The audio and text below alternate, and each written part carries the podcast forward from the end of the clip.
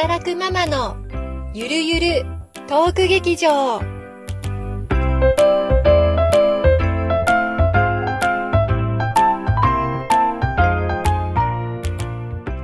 皆さん、こんにちは。ゆりです。なおです。はい。今日も働くママならではの話題を二人でゆるゆると語ってまいります。よろしくお願いします。よろしくお願いします。実はですね、もう今日収録してるこの日の次の日、明日なんですけど、は私、あの、消費生活アドバイザーっていう資格を持ってまして、い。お何それ？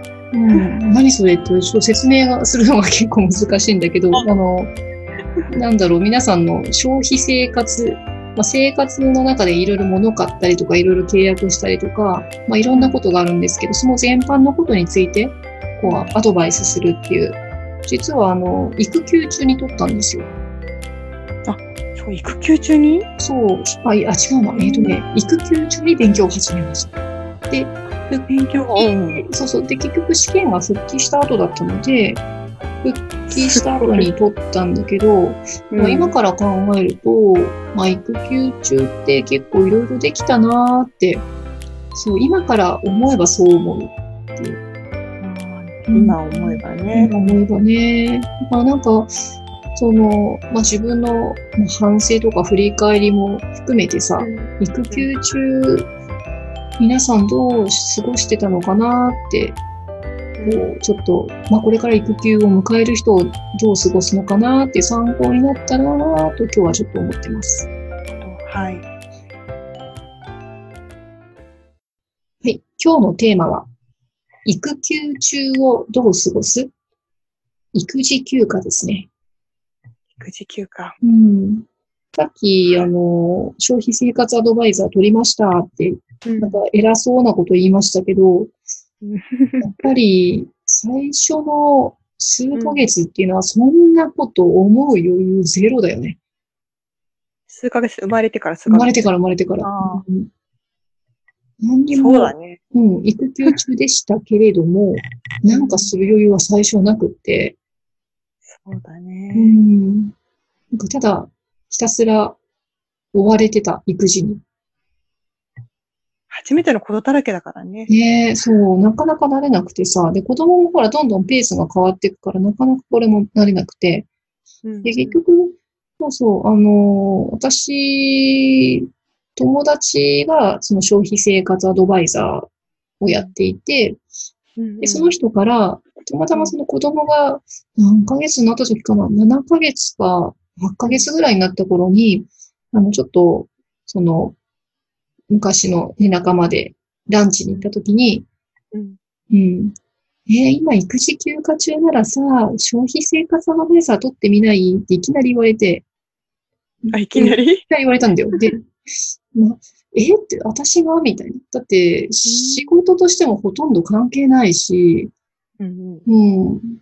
いやー、関係ないからって言ったら、いやいや、これからね、その子育てしていくにあたって、賢い消費者であるっていうのは、すごい重要だよみたいなこと言われて、あ、そうなんだって、また私なるほも、どね。うん。だからそうなんだ、そうなんだと思って、で、やっぱりちょうどね、その、7ヶ月、8ヶ月ぐらいになった時に、うん離乳食もだんだん作るの慣れてきて、うんうん、子供がお昼寝してる間が若干時間が取れ、取れるようになってきたのね。うん、で、あ、これぐらいだったら、例えばその通信教育で消費生活アドバイザーの講座があるから、まあそういうこともやれる余裕はあるなと思って、でちょうど復帰するね、3ヶ月ぐらい前だったんだよね。ううんん。で、ちょっとじゃあ始めてみようかって思って、まずはその通信教育を始めてみたの。うん。うん。そうしたらさ、愕然としたのがその幅の広さ。なんか、あの、法律、例えば民法とかさ、うん。その消費者系の法律もいろいろあって、まずは法律も、でしょ？あとうん、例えば、あの、衣類はこういう種類があって、布はこういう種類があって、洗濯表示はこんな感じでっていう、まあ、家庭科みたいなやつ。あ、そういうとこまで行くの？そうで、食事もそう、あの、食べることとかのさ、食、あと環境？環境問題うん。とか、とにかくね。幅が広くてテキストが来てたのに後悔した。マジか。そう。で、あとは企業のね、こともあるから、あの、消費生活アドバイザーって企業でも働いたりするので、そういう会社のことであるとか、うんまあ、とにかく幅が広くってさ、へ結え。局ね、あの、試験がその10月なんだよね。うんで、うん大体ほら、あの、私もそうだったけど、保育園に預けて復帰するのって、まあ、4月の末とか5月の頭だったりするじゃない？そうだね。うう。ん。で、結局、復帰しちゃったのよ。どうしよう。で、しょうがないけど、その、なけなしの時間を使って、あと、あの、まあ、大学の方でね、そういう対策講座があったりとかするので、うん土日に、パパにちょっと面倒、子供のね、面倒見てもらって、そっちの対策講座に行ったりして、あやっていて一次試験が10月、で、二次試験が11月だったかな。あ、2時まであるんだ。なんだよ。一次が筆記で通ったら、二次は確か、えっ、と、小論文とうん。面接。すごい。結構死にそうになりながら、復帰してから、うん、でもなん、なんとか、うん、た手伝ってくれ、くださる方もね、いらっしゃって、うん。なんとか乗り切って、うん。で今思うのは、やっぱりやってよかったなと思って、ちょっとしんどかったんだけど、うん。うん、あ、なんか、こう、育休中って、ちょっと自信なかったりするじゃない？なんかこれから、うん。うん、子供のこともたくさんあるし、ちょっと自分なんかいろいろやっていけるのかなっていうのがあったんだけど、あ、なんか時間やりくりすればいろいろできるんだなっていうのが、ちょっと発見で、すごい。もうちょっと早くやっとけばよかったなっていう。まあ、で、結局のところ、子供が生後半年ぐらいになるまで全然余裕なかったから、まあ無理っちゃ無理だったんだけど、うんううんん。そう、私的にはちょっとね、こういう育休中に勉強できたっていうのは良かったなと思ってます。いいね。うん勉強。勉強か。私も勉強今にして思えばしとけばよかったなって思うけど、うん。まあ、一人目の時は全く余裕がなく、そうだよね。私、復帰してんのかな？一人目は。うん。8月生まれだから4月に復帰してるので。なんかほとんど余裕がないね。半年ぐらいだいたいやっぱ、そうだよね。うん。残り1ヶ月でもう保育園が決まってなかったから、ああ、そっか。それは大保育変だね。園探しをしてたので、うん余裕ないよね、もうね。そこはね。そううん。そっか、落選すると思わなかった、一人目の時に。甘く見て、う4んそうだったのか。月の中旬に決まったから、それまでだう、ん。パス方に専念したから何も一人目の時はできなくて、う二ん。人目の時はう、ん。疲れたから休みたいと思い、うん。私はもう勉強とは全然違って、自分の大好きなうん。韓流ドラマを見まくってました。いいじゃん、それ。幸せだった、あの人、あの日々。さ、うん私も今思うのは、もうちょっと楽しいことすればよかったなっていうのはね、やっぱちょっと思う。あ、本当に。だって、復帰すると結構さ、バタバタじゃない、大変でさ、だねあの時ぐらいしかないんだよ。ないね。うん。ちょっとこうね、人生の中で立ち止まってゆっくりするっていうのも、うんうんありなのかな？あありだったなって今ね聞いて思った。なんかすごくいいな純粋に羨ましいと思った今。本当？うん。なんか一人目の育休の時は、うん。なんだかわからないママ友を作んなきゃいけないっていう使命感があって、ああ。ただなんか外に出てたんだよね。外に出てたそうなんだ。すごいアクティブだね。出てた。うん。だけど二人目になってやる気が全くなくなって、ずっと引きこもってたから、テレビ引きこもっていいと思うけどな、あれ疲れるじゃんって。こんなこと言うと怒られちゃうかもしれないけど。うん、ママ友作ろうとするとさ、うんうん、作ろうとして、ね、つまあ作ろうとしたら作れるけど、作ろうとしなくても必要な人は来るからね。そうなの。うん。そうなの。そう、私も一人目からすでに引きこもってたからさ。頑張ってね、一週間に一回、なんだっけ、あの、児童、児童館じゃない、えー、公民館で、その保育士さんが来ててっていうところにね、子供連れてったりはしてたんだよ、頑張って。あはいはい。だけど結局、そこでなんかね、ネットワーク作れたかって言ったら作らなかったな。うん。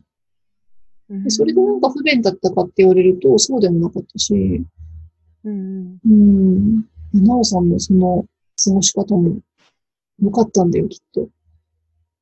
そうだね。うんまあでも、まあ勉強してる人は多いなっていうすごい印象って、やっぱ育休中に。あ、やっぱりそうなんだ。うん。で、中で韓流ドラマを見てた人なんて今まで会ったことないかもなと思いながら。言わないだけじゃない だから。まあ、あとはね、なかなか復帰する時期によって、それもちょっと難しかったりとか、まあ、例えばね、10月、11月ぐらい生まれで4月に復帰しようとすると、なかなかこうね、あの離乳食とかも真っ只中の時に、ね、預けて復帰することになるからさ。あちなみに私10月生まれなんですけど、下の子、あ、そうなんだ。1年半経ってるので、うんうんうんうん。だからまあ、え、1歳で入ったの？ゼロで入1った歳そう一一歳で入っあ、1歳で入ったんだ。そっかそっか。それは、そう上に兄弟で入れる、保育園通うこと優先的に入れるっていうのを知ってるから、1年半休んでうんうんうん最初はね、怖くてできないんだよね。できない。うん、ゼロで入れないとっていう。そうそう。んあったね、それは。そうなんそっか、そっか、なるほどね。あ、だからか、あの、同じ保育園のね、あの、お友達のママでも、二人目が2月とかうん3月っていうね、うま3月生まれっていう子もいたので、それ大丈夫なのかなと思ってたんだけど、あ、そういうのもあるんだね。まあ、自治体にもね、よるんだろうけど。そうだね。ううん。ん、なるほどね。いや、でもなんかね、そういう、こう、子供がお昼寝してる間の少ない時間かもしれないけども、育休中っていうのは、やっぱり自分の時間が取れるラストのとこなんだろうなって気がするね。あ、そうだね。うんまあ、お昼寝してくれる子だったら、そうだけど。それもある。でもね、もしうん、ね、ご自分の子がお昼寝する子だったら、ねん勉強をするのもよし、ゆっくりするのもよし、何か作るのがね、好きな人は作るもよし、そうそうん。なんかこう、肩肘張らないで好きなことしてほしいなーって思うよね。う。そして本当に疲れちゃったら、外の人に頼むのもありなんだろうなってあありだと思う、すごく。ねうん。私なんかも結局、ね、旦那にちょっと頼んで、外出たりとか、うん。あとは復帰してからだけど、ファミサポさんにね、頼んで、ちょっと時間作ったりとか、うん、大事だよね。大事だと思う。時間を作るってことが大事だね。そうそうそうそう。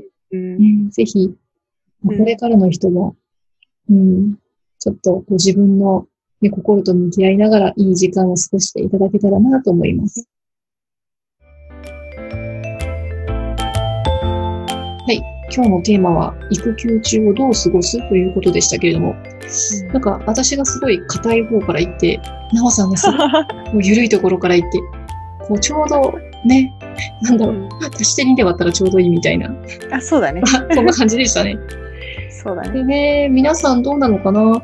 なんか私はこうだったよとか、うん、こんな話も聞いたよとか、いろんな過ごし方あると思うんでね、うんうん、なんか聞いてみたいですよね。うん。ね、みんなどうやって過ごしたんだろう？ね改めて聞いてみたいなと思いました。まあ、私なんかはもう産む予定ないから育休になる予定がないので、まあ今聞いてもっていうのはあるけど、でもこれからね、育休中にね、入る人いらっしゃったら、ああ、こんなんでもいいんだとか、何かね、ためになったらいいな、みたいな。うん。うん。ぜひ皆さん何か私こういうす過ごし方しましたっていうのがあれば、ぜひ教えてください。聞きたいです。はい。じゃあまた次回。はい。